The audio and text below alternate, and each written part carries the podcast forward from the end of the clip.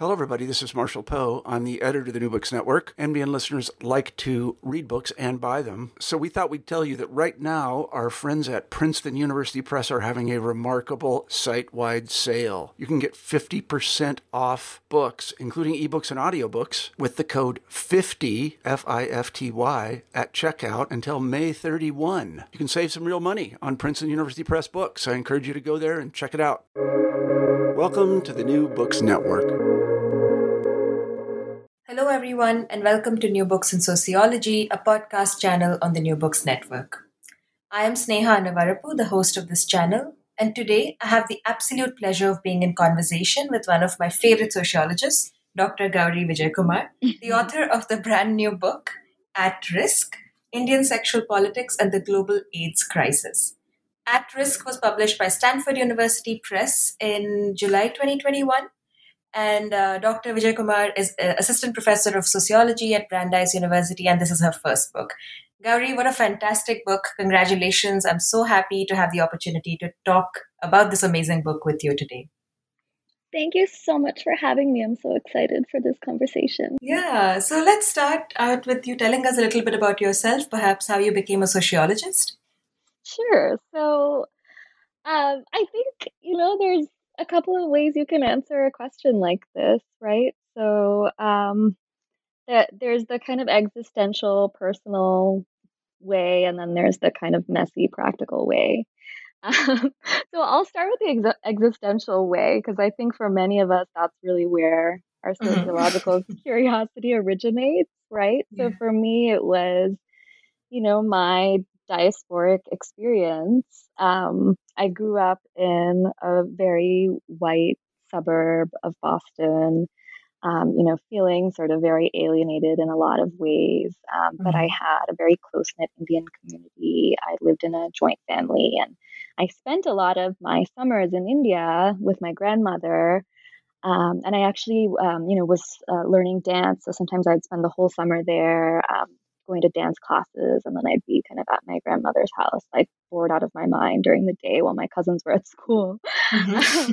and so I think, you know, hanging out uh, and being bored and just sort of observing were some mm-hmm. of my first ethnographic experiences and then sort of seeing, you know, the contrasts and convergences with my life Mm-hmm. in the US um, and the sort of, you know, the, the class and caste privilege we had there, um, and the kind of racial exclusion we faced uh, here, I think, mm-hmm. um, were really sort of fascinating to me. And then, you know, as I grew older, I think I was really interested in observing, you know, the shifts that took place post liberalization as Bangalore became this kind of global IT destination and how that sort of changed the city and changed the way people around me in the US talked about India and talked about Bangalore, you know, so that they're seeing that and seeing the nature of the relationships between these two parts of my life be transformed was mm-hmm. was really interesting and you know i didn't have the language to understand what those political economic shifts were until i got to college right. um, but i was curious about them you know and so um, so that's kind of you know the I think, more personal answer. And, and, and so many of us are driven by those experiences um, and questions. But yeah, I mean, practically speaking, you know, I had no idea what I wanted to do in college. I was all over the place. Um, and I was lucky enough to go to Brown where there are no requirements. so mm-hmm. I just took all sorts of classes. So I, I majored in development studies, which, um, you know, I don't even know if anyone like studies development studies anymore.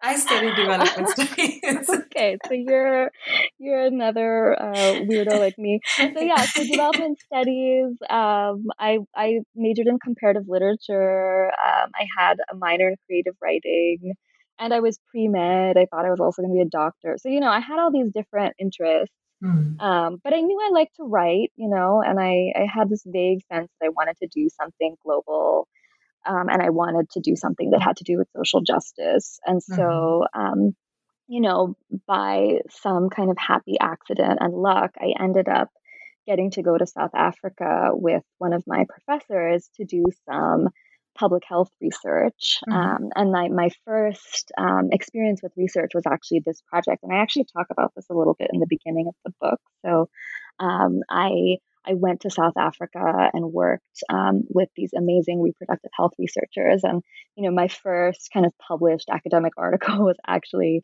you know about the the effectiveness of the female condom in preventing um, S- STI transmission. You know, based on this research. Um, but while I was there, you know, it was um, it was the 10 year anniversary of the end of apartheid. And so there were all these conversations happening around me about sort of apartheid and post apartheid politics. And, you know, it really became clear to me that that was the sort of backdrop to the public health work that I was doing and the sort of AIDS pandemic that was ravaging mm-hmm. um, South Africa at that time. And so when I came back, um, I wrote my senior thesis on that political um, context for women's health in South Africa. Mm-hmm. Um, and so that was my first research project that was really kind of driven by um, my questions uh, and my curiosity. And, and, and that was when I knew that I wanted to be a researcher, was sort of my experience doing that project. I knew I wanted to do be a researcher, but I had no idea, you know, what that meant in terms of discipline, um, what that meant in terms of method or the type of research I wanted to do. So um, I uh, and I did a bunch of other things in between. So I actually spent a couple of years working in NGOs. Um, I got a master's, um, and then you know I applied to basically a mix of anthro and sociology programs, and then just decided on a discipline based on where I had gotten in. And honestly, like before grad school, I had only taken one sociology class. Mm-hmm. um, it was a great class. It was with Patrick Heller um, mm-hmm. at Brown. Right. His class called Globalization and Social Change. Um, but you know, other than that, I hadn't had much experience with sociology, so I really learned what sociology was and what American sociology was um, after uh, getting to Berkeley. Uh, but I think that was really, you know, really formative for me too. Is that I actually kind of always had this um, this eclectic approach to mm-hmm. sociology mm-hmm. and the boundaries of sociology. And, you know, I hope some mm-hmm. of that comes through in the kind of um, the, the intellectual influences that appear in my book too. Yeah, no, it certainly does. Um, and, you know, speaking about the, the book more directly, uh, you say that it's an exploration of how the global AIDS crises temporarily transformed the terrain on which sex workers, sexual minorities, and transgender people engage with the state both individually and collectively. Um, and I really like this uh, this rather succinct summary of the book that that you lay mm-hmm. out early on. Um, so I was, I mean, you've just spoken a little little bit about this already, but like, what is the story of this book? Um, how did this research project emerge? Was it your dissertation, and you know, how did it go from being a dissertation to a book? Yeah, thanks for that question. So, yeah, I mean, I think when I started doing research in grad school, I, I was initially interested in um, gender and globalization. And I actually, mm. you know, despite the fact that I had kind of studied AIDS um, in undergrad, um, when I my when I did my master's project in in grad school, I, I did a, a qualitative study of um, uh, uh, young uh, workers at a BPO outside of Bangalore. And it was all about kind of how they relate to the global knowledge economy, their mm-hmm. aspirations. Um, and it was, you know, I mean, it was about how these young people were kind of adapting their aspirations to this very constrained environment, right? And, mm-hmm. and specifically how, you know, a lot of these young women kind of adapted their aspirations to, you know, the certainty of marriage, right? Uh, and uh, and so, you know, in a lot of ways, it was kind of, you know, it it it was. It, it was a story about neoliberal capitalism winning. Mm-hmm. mm-hmm. And I think I was really craving uh, an opportunity to, to study, you know, collective assertion, right, mm-hmm. and collective challenges. Um, to uh, to those same forces, right? And um, you know, I had also been reading a lot of the literature in transnational feminist theory, um, uh, and later kind of um, transnational queer studies um, about global institutions that always win, right? They mm-hmm. succeed mm-hmm. in co-opting radical politics. They discipline sexuality. They create these kind of aspiring um, uh, subjects. Um, mm-hmm. They suppress social movements. Uh, you know, they're they're white savior feminists or homo nationalist projects. Um, and I just kind of wanted something to to bring me more kind of uh, hope, I guess. You know, and I wanted to study um, uh, movements that mm-hmm. challenged these kinds of structures.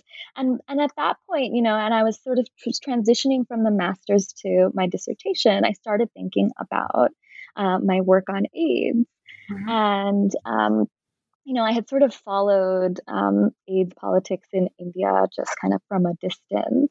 Mm-hmm. Um, and it occurred to me that this was an example of very marginalized people having this leverage um, within this kind of moment of crisis in which they were repurposing you know international discourses um, funding structures donors the state you know and in a way that you know it, it was it wasn't that they were kind of individually creatively subverting them in everyday life um, mm-hmm. but actually really collectively kind of engaging on this terrain of mm-hmm. the global aids uh, uh, field or what some have called the, the, AIDS industry, right? And so, you know, you had um, sex workers saying, okay, um, I'll do this condom distribution, I'll prevent HIV if that's what the funding is coming to do. But, you know, you also need to, um, uh, you know, invest in uh, sex worker communities uh, and help uh, us build collectives that can stand up against police violence and provide housing and help our children go to school and mm-hmm. um, uh, and and challenge kind of violent um, forms of exclusion from public spaces. And so, um, so I think that was you know my what what attracted me to this project uh, initially, and um, and and I also saw it as a really interesting way to understand the relationships between state, global institutions, and social movements, and really see all of them as kind of acting together in complex relation to each other.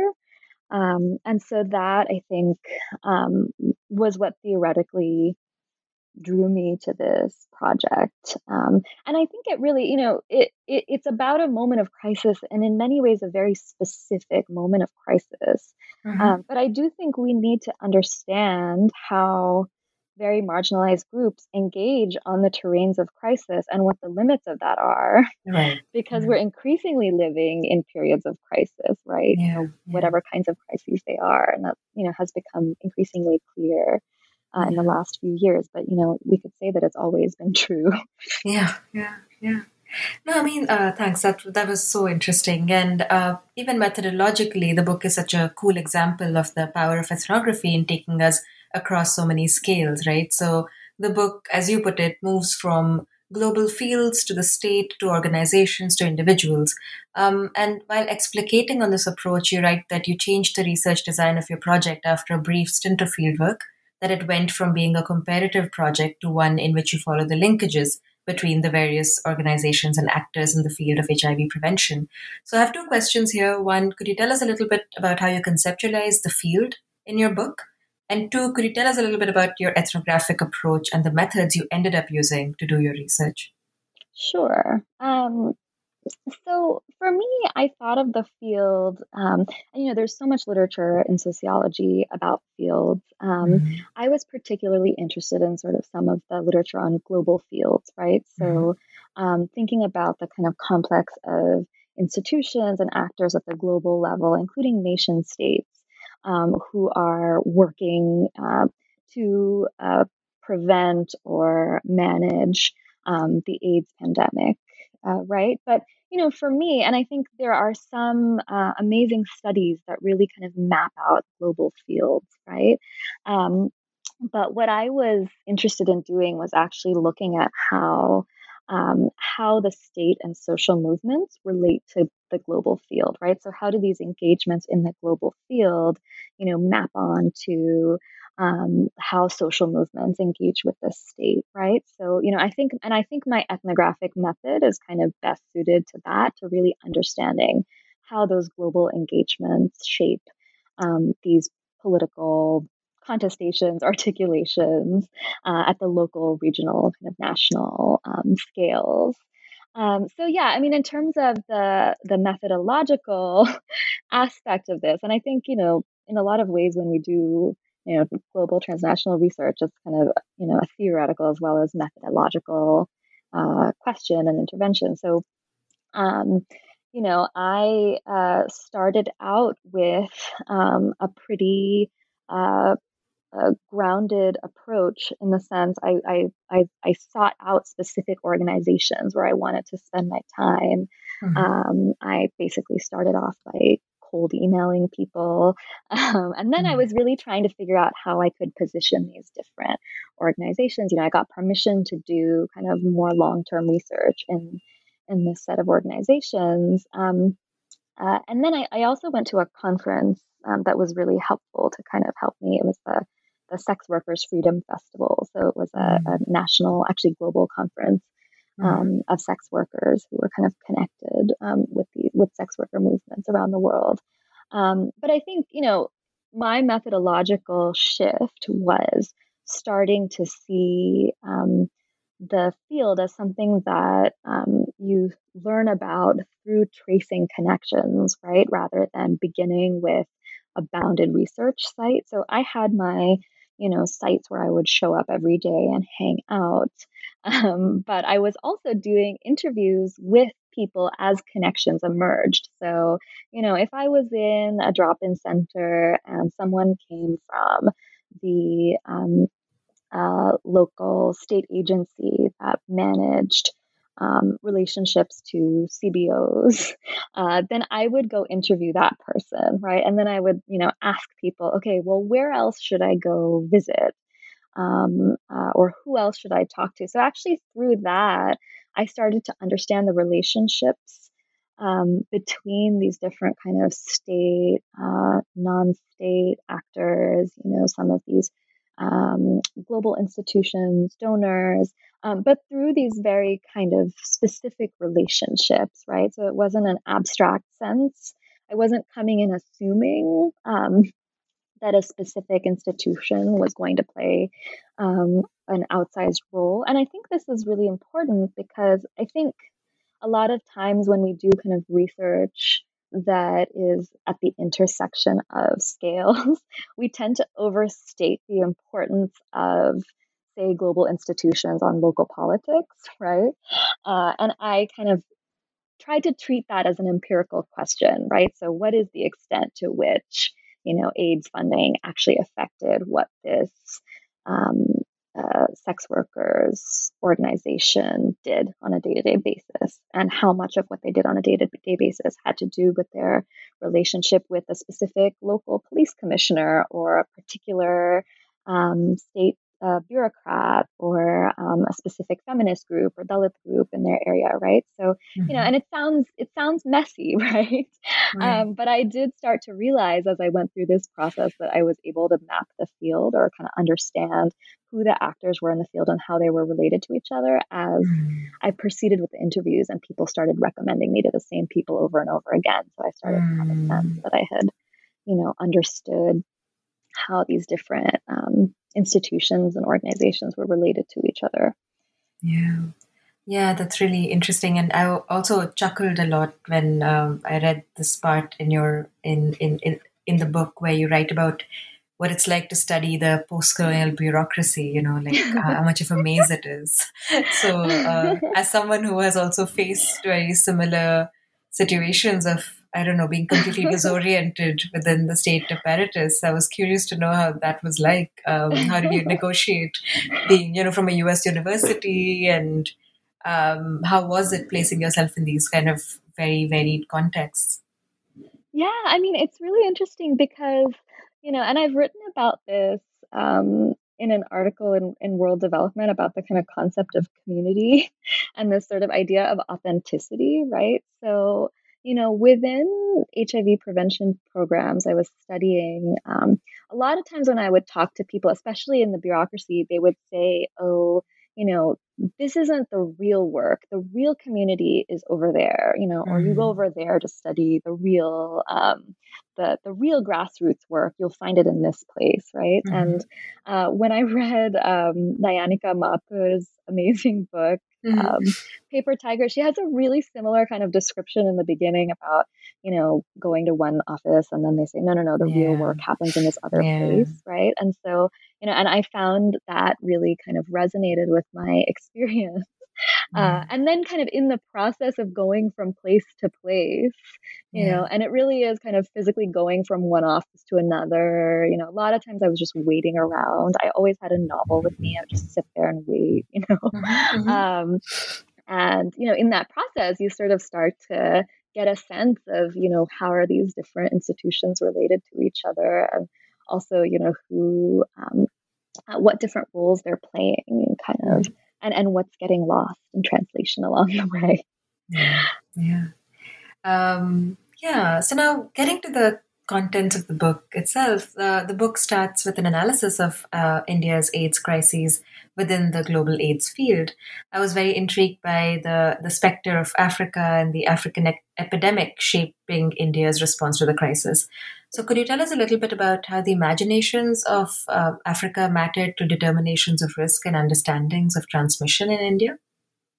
Yeah, sure. Um, so, you know, one of the things that, and this is actually something that I kind of added to um, my book later in the process. Um, mm-hmm. And the reason I did this was that I realized, you know, by the time I was doing field work, the idea that um, the, the, the risk groups um, of note were these three groups sex workers, um, what were called men who have sex with men, which is obviously a very broad and problematic category, um, and IV drug users. Um, you know these are the risk groups right? And this was kind of accepted knowledge uh, and, and and everything else kind of ensued from there. Um, and i realized i needed to actually kind of historicize you know how did these become the groups? How did this become the uh, accepted understanding of how the epidemic response in india should look? And um, you know and part of this is of course the post-colonial legacy right? So there's a long history of um, uh, regulating prostitution uh, as a way of uh, regulating the threat of kind of contagious disease, which, you know, so many amazing feminist historians have written about, you know, mm-hmm. the anxieties around race and sexuality that were at the heart of you know, the Contagious Disease Act, for example, yeah. um, and and how those those moments actually kind of of sex panics actually solidified the, these categories of the prostitute. Um, but you know, by the time the uh, by the time I was studying kind of the early AIDS uh, epidemic, there was that history, but there was also this relationship between India and the rest of the world, right? Um, uh, that that that that public health uh, uh, uh, researchers within India, as well as media, you know, or civil society. You know, they're all trying to figure out. Okay, there's this there's this uh, pandemic happening uh, in the West. Is it going to come here? Is this going to affect us? Right. And so I started kind of um, cataloging uh, public health articles and uh, news articles from that period. Right. So like from the mid 80s. Um, and you know what I found was that you know a lot of these, uh, a lot of the discourses centered on um, both uh, on positioning India in relation to both Africa and um, the West, right? So mm-hmm. you know, and and in the early phases, uh, it it looked one way, right? So it was okay. Well, in the West, um, there's uh, a lot of this sexual immorality. There's homosexuality since there are no there's no homosexuality here in India, is not going to be a problem here, right? right. Um, but then um, there's this shift, right? So and and then and in that earlier um, moment, there was kind of a, a, like a sense of third world solidarity. So if Africa is mentioned, it's mentioned in the context of, you know, um, these Western powers are trying to kind of um, uh, bring their idea of public health and impose it on those of us in the third world in Africa mm. and Asia, right? Um, but later on, you know, as Africa starts to have this raging AIDS pandemic, right? Mm-hmm. Uh, then there's this new set of fears, right? Because now it's okay. Well, if if um, there can be an uh, explosive AIDS pandemic in Africa, maybe that means there can be an explosive AIDS pandemic here, right? So mm-hmm. then the concern becomes how is India different from Africa, right? So now mm-hmm. it's okay. Well, you know, we have a more um, uh, sexually conservative um, society than Africa, right? And we are more technically advanced than Africa, right? So, so here, you know, so I I, I mapped out, you know, in this uh, uh, first tra- uh, empirical chapter of the book, kind of how these um, these imaginaries of both the West and Africa uh, shifted over this period. Mm-hmm. Um, but also, you know, these were also very concrete circuits of public health knowledge, right? So there were actually studies done in Kenya, for example, that were referred to in uh, deciding to focus on um, sex workers as a major mode of transmission in India. Mm-hmm. Uh, and a lot of the same researchers were working across these contexts, right? So they were actually taking with them, you know, certain assumptions uh, and vocabularies and moving them across into a new context. Mm-hmm. Mm-hmm. Yeah. Um, and, you know, you write so compellingly about how the strategies for HIV prevention were rife with contradictions in India, owing to the state's incapacity as well as its criminalization of marginalized groups. You argue that these tensions led to two kinds of strategies for managing the crisis one that relied on a logic of containing and isolating risk, while another emphasized the need to incorporate high risk groups into state programs. So, could you tell us a little bit about these strategies and how uh, the perhaps unintended consequences of these strategies shaped state citizen relations? Yeah, so, you know, early on, right, mm-hmm. um, uh, the, the state's response was you know, essentially violent, right? right? And coercive, right? So the response was to detain anyone who was considered to be um, a risk. Um, mm. And so, for example, you know, in one uh, really important case, you know, there were um, over 800 um, women who were brought from Bombay to Chennai on this train called Mukti Express. Uh, and they were detained in Chennai and they were kind of in these very abusive conditions and they were forcibly tested for HIV. Um, there's the um, well known case of Dominic D'Souza in Goa who was arrested right when he was um, uh, found to be HIV positive. Uh, and, you know, so this was kind of the early response, right, to kind of crack down on the people who were considered to be a threat. Mm-hmm. Um, and you know the but but what happened almost immediately was that there was activism, right? So mm-hmm. you know one of the key activists in this uh, period was Shyamala Nataraj, right, from SIAAP, mm-hmm. who you know worked for the release of sex workers who were detained in Tamil Nadu, um, and um, you know so there was a shift after this initial period to a more kind of strategy what i call it uh, call a strategy of incorporation right so working mm-hmm. with community groups to kind of bring them on board within the public health response mm-hmm. right so um, so instead of detaining sex workers and later on um, sexual minorities and transgender people um, uh, the idea was okay, we'll work with the community, right? Uh, and they will do the HIV prevention work. Um, and and this created a lot of conflict, right? Because you have organizations who are actually sort of receiving funds from uh, one set of agencies within the state, from NACO, um, and and and also being uh, arrested and are still criminalized you mm-hmm. know, and um, regularly attacked by other state agents, right? Mm-hmm. Uh, and so, uh, so this actually became a way of kind of outsourcing um, some of the violence associated with doing HIV prevention, right? So community groups are the ones who are kind of doing this work, and it's in and the way that I talk about it in the book, it's kind of a way of very conditionally incorporating these groups, right? Saying, mm-hmm. you know, this is a temporary suspension of sexual morality. Um, you, uh, for, for as long as you're important to stopping this um, disaster from taking place, right? So they're incorporated into some parts of the state while leaving others largely unchanged. And then after the crisis is over, we'll all go back to normal. You'll be back to being kind of marginal in society, right? Mm. Um, and so, um, so this is the shift that took place and the kind of contradiction that I think is at the heart of the book. Yeah, well, that's again uh, really interesting, and I had never thought about uh, many of these, uh, you know, discrete events in this in this coherent manner. So thanks for bringing together such a compelling narrative. Um, but my favorite chapter was uh, the chapter titled "Risky Cells." In which you write against the singular narrative of victimhood and uh, instead show with much empathetic astuteness how your interlocutors found new opportunities of self making that was opened up by the AIDS crisis.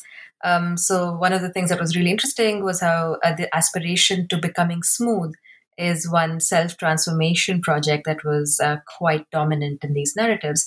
So I was hoping you could tell us how the HIV prevention programs created conditions for these self making projects and these self transformation potentials that um, that persisted. Yeah. Um, yeah. Thanks. I'm glad you liked that chapter. That's my favorite chapter too.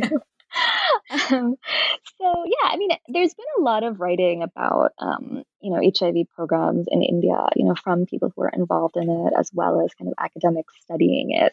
Um, mm-hmm. And you know, there are a couple different, and you know, obviously, I'm I'm I'm caricature, caricaturing because um, there are lots of complex debates happening with um, within this area. Um, but you know, if you read like a Gates Foundation report or something, mm-hmm. one of the things that um, you'll often see is kind of the idea that HIV prevention interventions empowered people, right? So the, the groups who were considered to be at risk were empowered by being part of these programs. Um, and then there's this other, you know, activist critique, which um, uh, which is really important, right? Saying you know, actually, this wasn't, um, you know, the, the HIV programs were not responsible for the empowerment. And in fact, all they did was kind of discipline people. Um, you know, they created new inequalities. Um, they excluded people who didn't kind of fit within the caste and class norms of, you know, respectable um, HIV prevention spaces. Uh, and so I, in this chapter, was interested in kind of making sense of that through my ethnographic data. And I think I, you know, I come out somewhere in the middle, but probably more on the side of the latter, um, to um, to talk about how people are navigating these spaces. Um, there were some very specific kind of infrastructural conditions created by HIV prevention, right? So one of the things where there were spaces, right? There were drop-in centers where people could hang out, right? And that's actually a pretty um, transformative thing, right? So this is a place where people are um, hanging out in a different kind of way. Um, they, um, you know, people, you know, so when I was in drop-in centers, people would have dance parties, they were playing games, watching TV, people would be cooking. I remember there was somebody who used to um, like dry um, apla, like on the, the roof of the building mm-hmm. to sell. Um, you know, so like there were just, you know, it was a space where people were working and living together. Mm. Um, and they were learning, you know, ways to behave, way to classify themselves, way to name their sexuality. Um, uh, uh, and they were also kind of uh, engaging on this terrain of um, you know learning how to be what i call smooth right so a lot of people would say and they they often these would be english words kind of interspersed into kannada so um, you know how to be more decent how to be more smooth mm-hmm. uh, instead of being rough right learning how to dress differently how to talk in front of um, you know uh, uh, an audience um, how to be part of a meeting, how to show up on time to a meeting, all of these kind of little things that people were learning, um, which, you know, uh, also meant, you know, uh, learning how to be quieter in some settings and also how to talk more assertively in other settings, right? So, you know, I talk about selective openness, learning how to be open about your sexuality in the right context, mm-hmm. um, mm-hmm. but managing it in other contexts. So these are kind of some of the things that people talk to me about learning, kind of the transformations they described going through, right?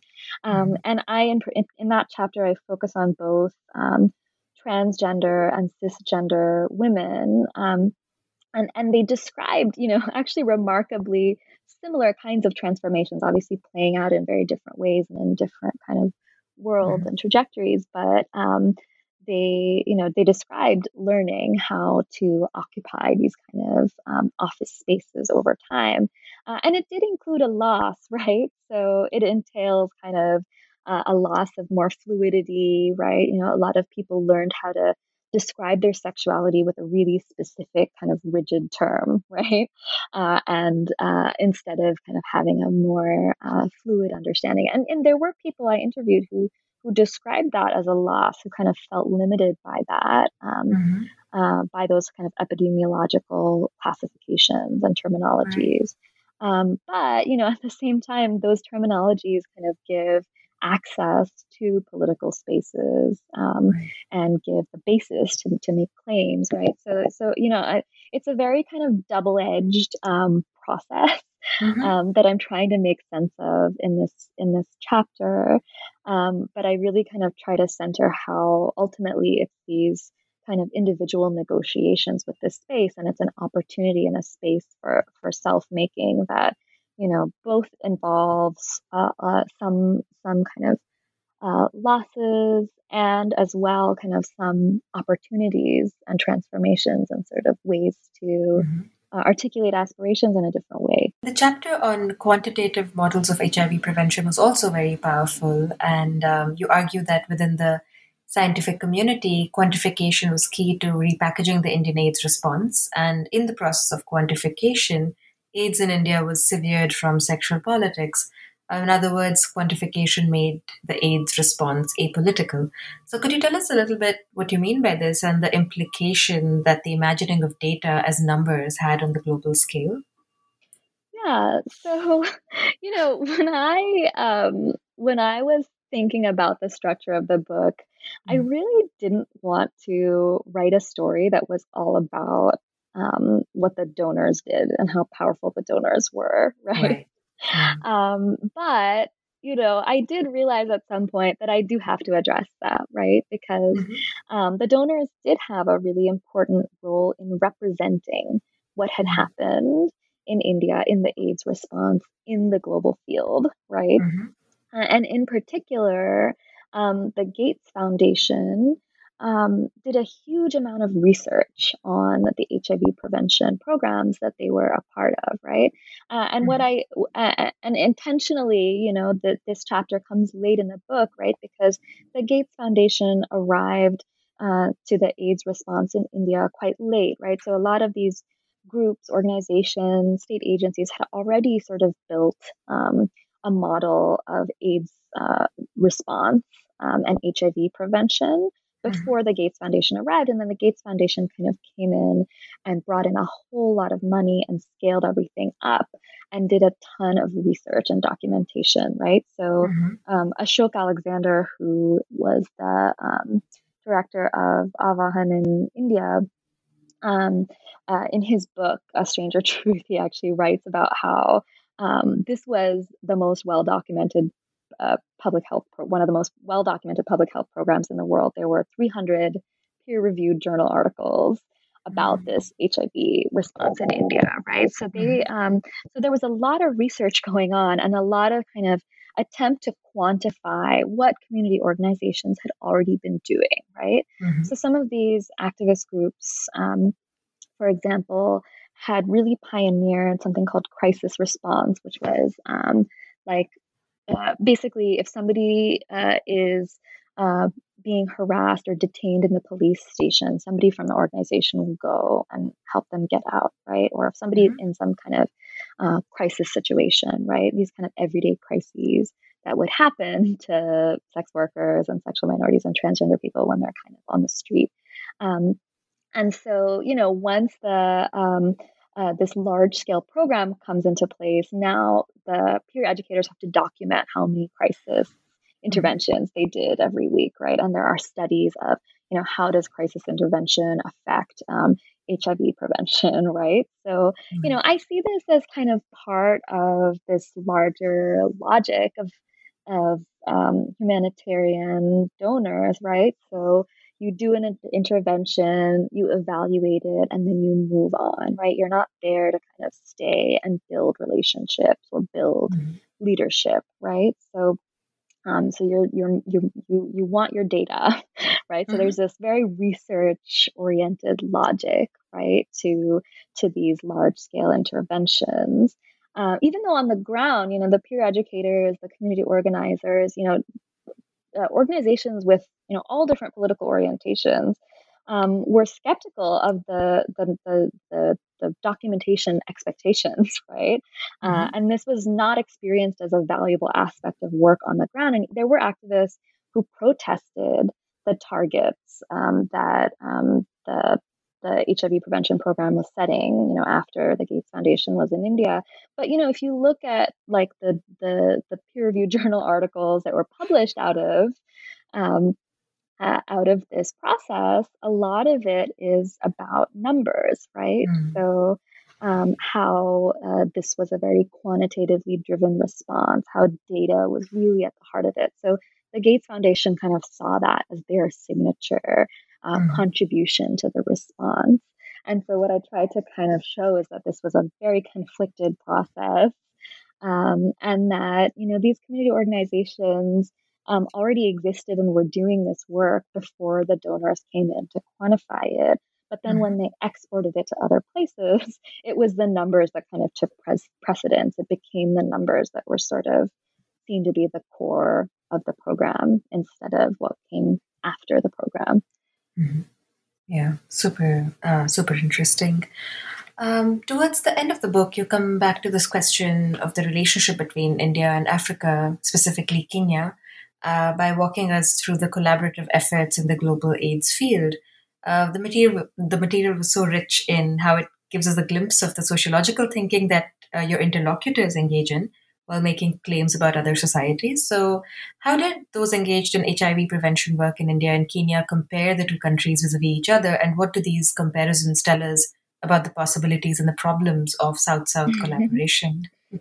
Yeah, thanks. Yeah, this was um, you know, uh, one of the parts of the project that was, um, you know, in a lot of ways that it took it took me the longest to kind of make sense of this, right? Because mm-hmm. um, in in some ways, you know, basically, I heard a lot of um, hierarchical language, right? These kind of racialized hierarchies that people would use to talk about the differences between India and Kenya, right? So.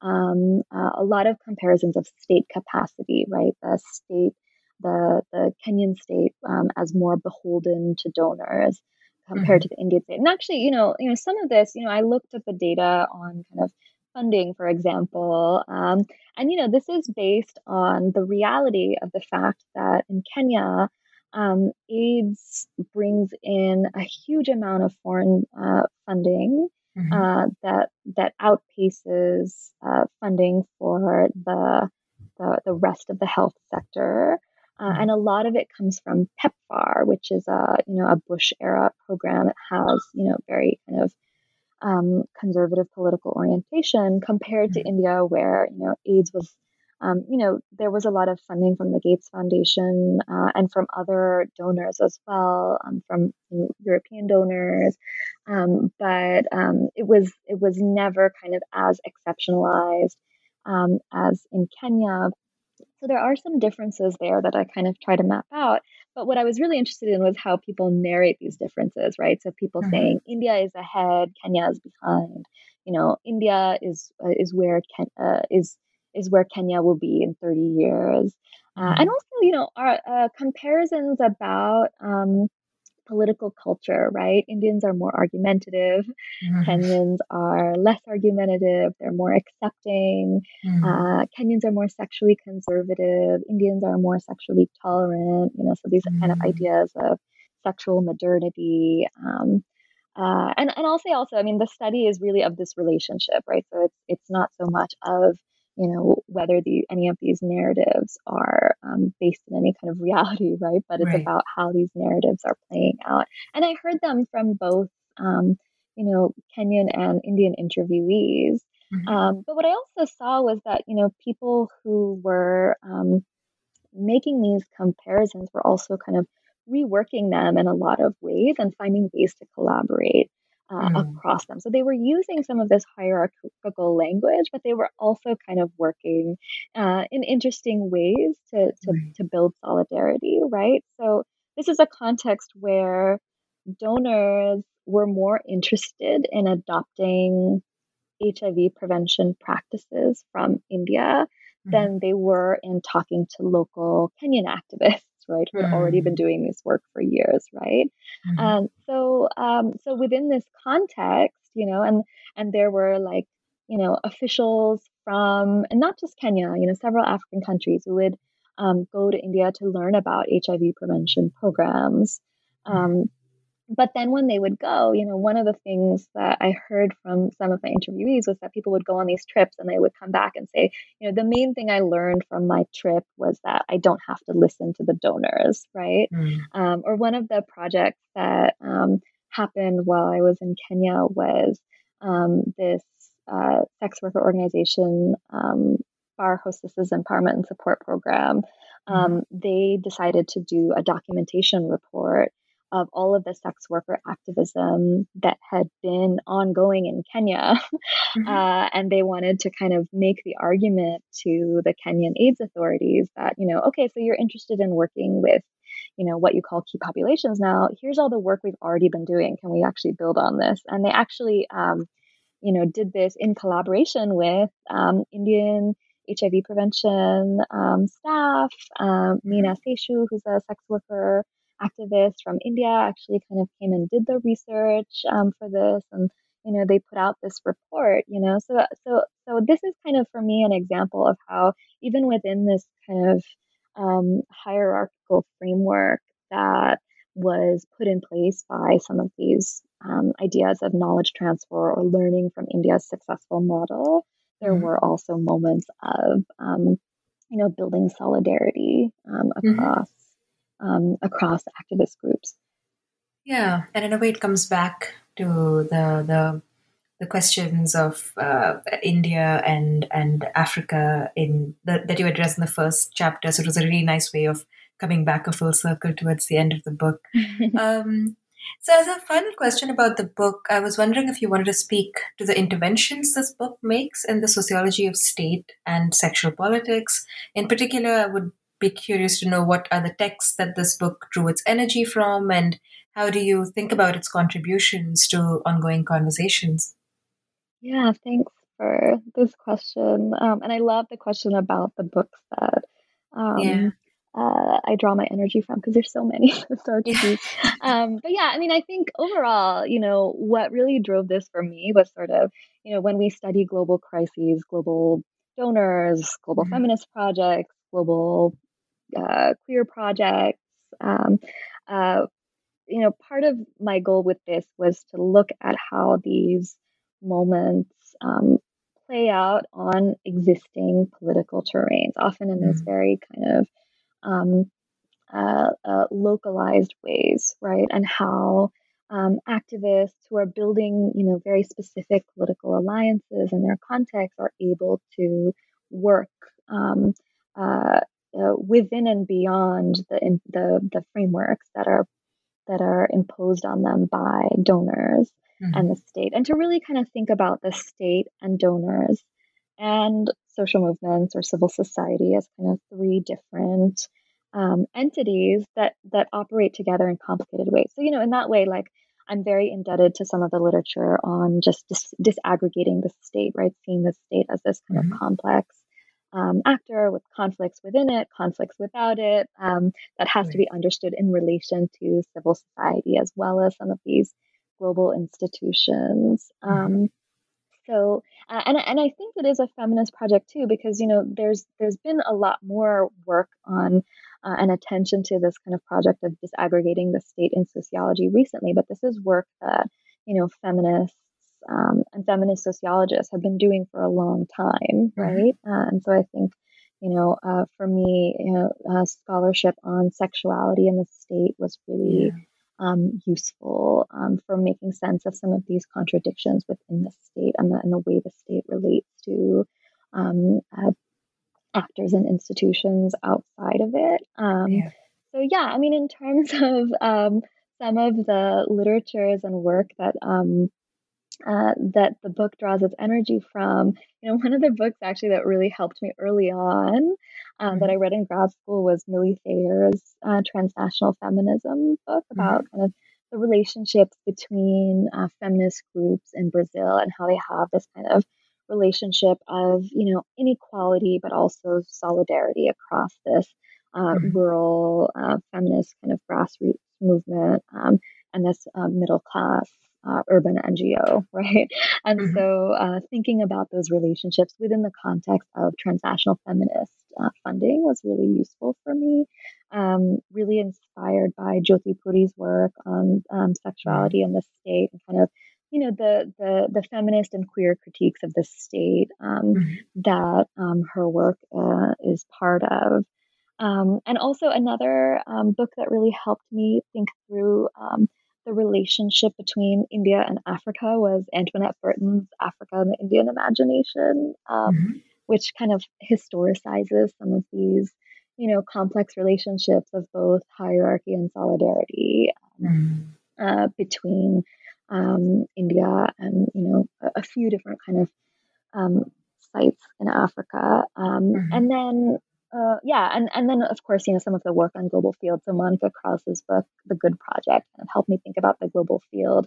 So I was putting a lot of things together um, in this um, in this book, um, and, and, I think in a lot of ways, you know, I think of it as a, a methodological intervention too. You know, a way of thinking about global institutions from mm-hmm. um, um, from this uh, uh, perspective that's rooted in political assertions uh, from marginalized groups, right? And and and in that way, you know, it's like uh, uh, going back to that, you know, Michael Burawoy Global Ethnography Project, right? That really kind of inspired me um, in graduate school.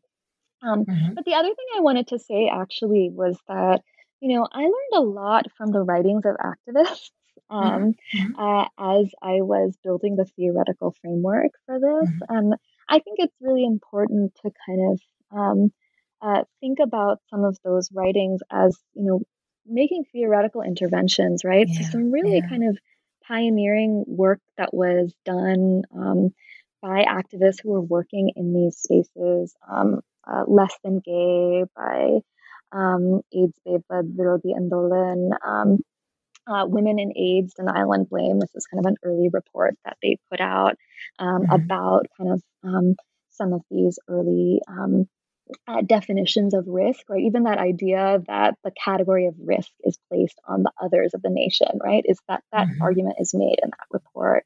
Um, Shubha Chacko's um, Chasing Numbers, Betraying People, which is really a critique of quantification in HIV mm-hmm. prevention programs.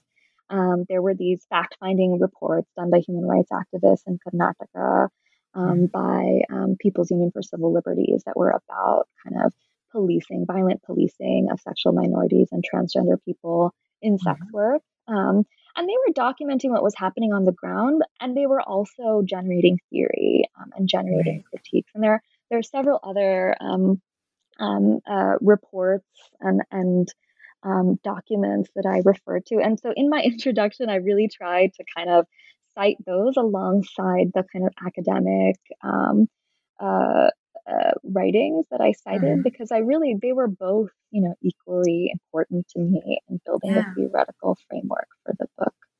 Yeah, I mean, I absolutely uh, respect that so much. Um, okay, well, before we end, I would love to know what you're working on now and what can we expect to read from you in the near future. Sure. So um, I have um, a few different things um, that are happening at once, and they're all at different phases of development. But I'll yeah. say something about my um, collaborations that I have ongoing yeah. first. So, um, you know, I have a, a collaborative project with Shubha Chacko um, and Subadra Panchanadeswaran. and we've sort of been writing together on various topics for a long time. So um, mm-hmm. right now we're working on a project about um, sex workers, sexual minority, and transgender um, organizations uh, across the AIDS response and COVID nineteen. So kind of looking mm-hmm. at mm. how the how they um, leveraged resources um, and navigated COVID 19, um, mm-hmm. and also kind of you know the activism that they have been doing um, um across these periods. Um, so. Right. So that's one project. We're doing a project on um, aging and sex work. So looking mm-hmm. at kind of sex workers and how growing older kind of presents a new set of opportunities and constraints, and also um, you know, a new sort of set of um, vulnerabilities too. Um, mm-hmm.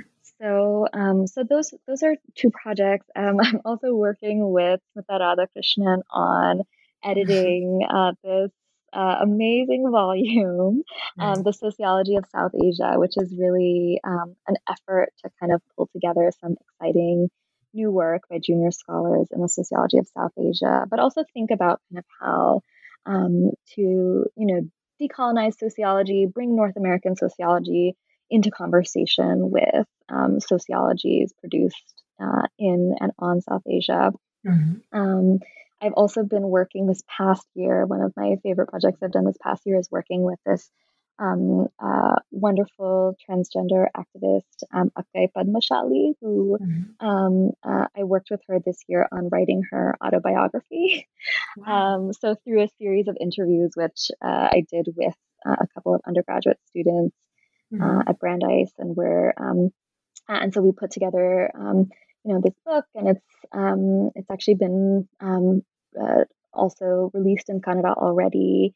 Uh, and That's it's going to be, uh, yeah, and it's going to be out uh, hopefully next year with Zubaan um, in English. Um, so mm-hmm. that's uh, a really exciting project and has given me a chance to kind of uh, uh, engage in a really exciting way. So I have, you know, um, these collaborations going on. Um, yeah, in my kind of work um, outside of collaborations, I'm really interested in thinking about kind of the dynamics of love and romantic relationships mm-hmm. uh, within a transnational context. And mm-hmm. so uh, I've started to think about kind of how to do a project on diasporic love and romance. Mm-hmm. Uh, and so I'm teaching a course on the sociology of love in the fall to kind of um, right. pull together kind of what's the sociological literature on love. Mm-hmm. Uh, and I'm hoping to kind of build that into um, uh, to a project on uh, love in the South Asian diaspora. Wow. I mean, all of these sound so cool, and I can't wait to read um, all of the projects uh, in the making. And I particularly love the one on love. Um, and you know, if you ever need an interviewee, please, uh, uh, I, I, will volunteer my myriad experiences. But you know, Gowri, thanks so much for taking time out to chat with me today about your fantastic uh, new book. It's um, it's really such an accomplishment and major, major congratulations. And I'm not just saying that because I've always already admired everything you do but it's it's great, and I'm sure it's going to be really well received, and it's going to pick up all the admiration and uh, attention it rightly deserves. well, thank you so much for engaging so closely with the book. This is the first time I've actually gotten to uh, talk about it since it's been out. So um, yeah. I really enjoyed um, our conversation. Yeah, well, thanks. Uh, take care and stay safe. Thanks, you too.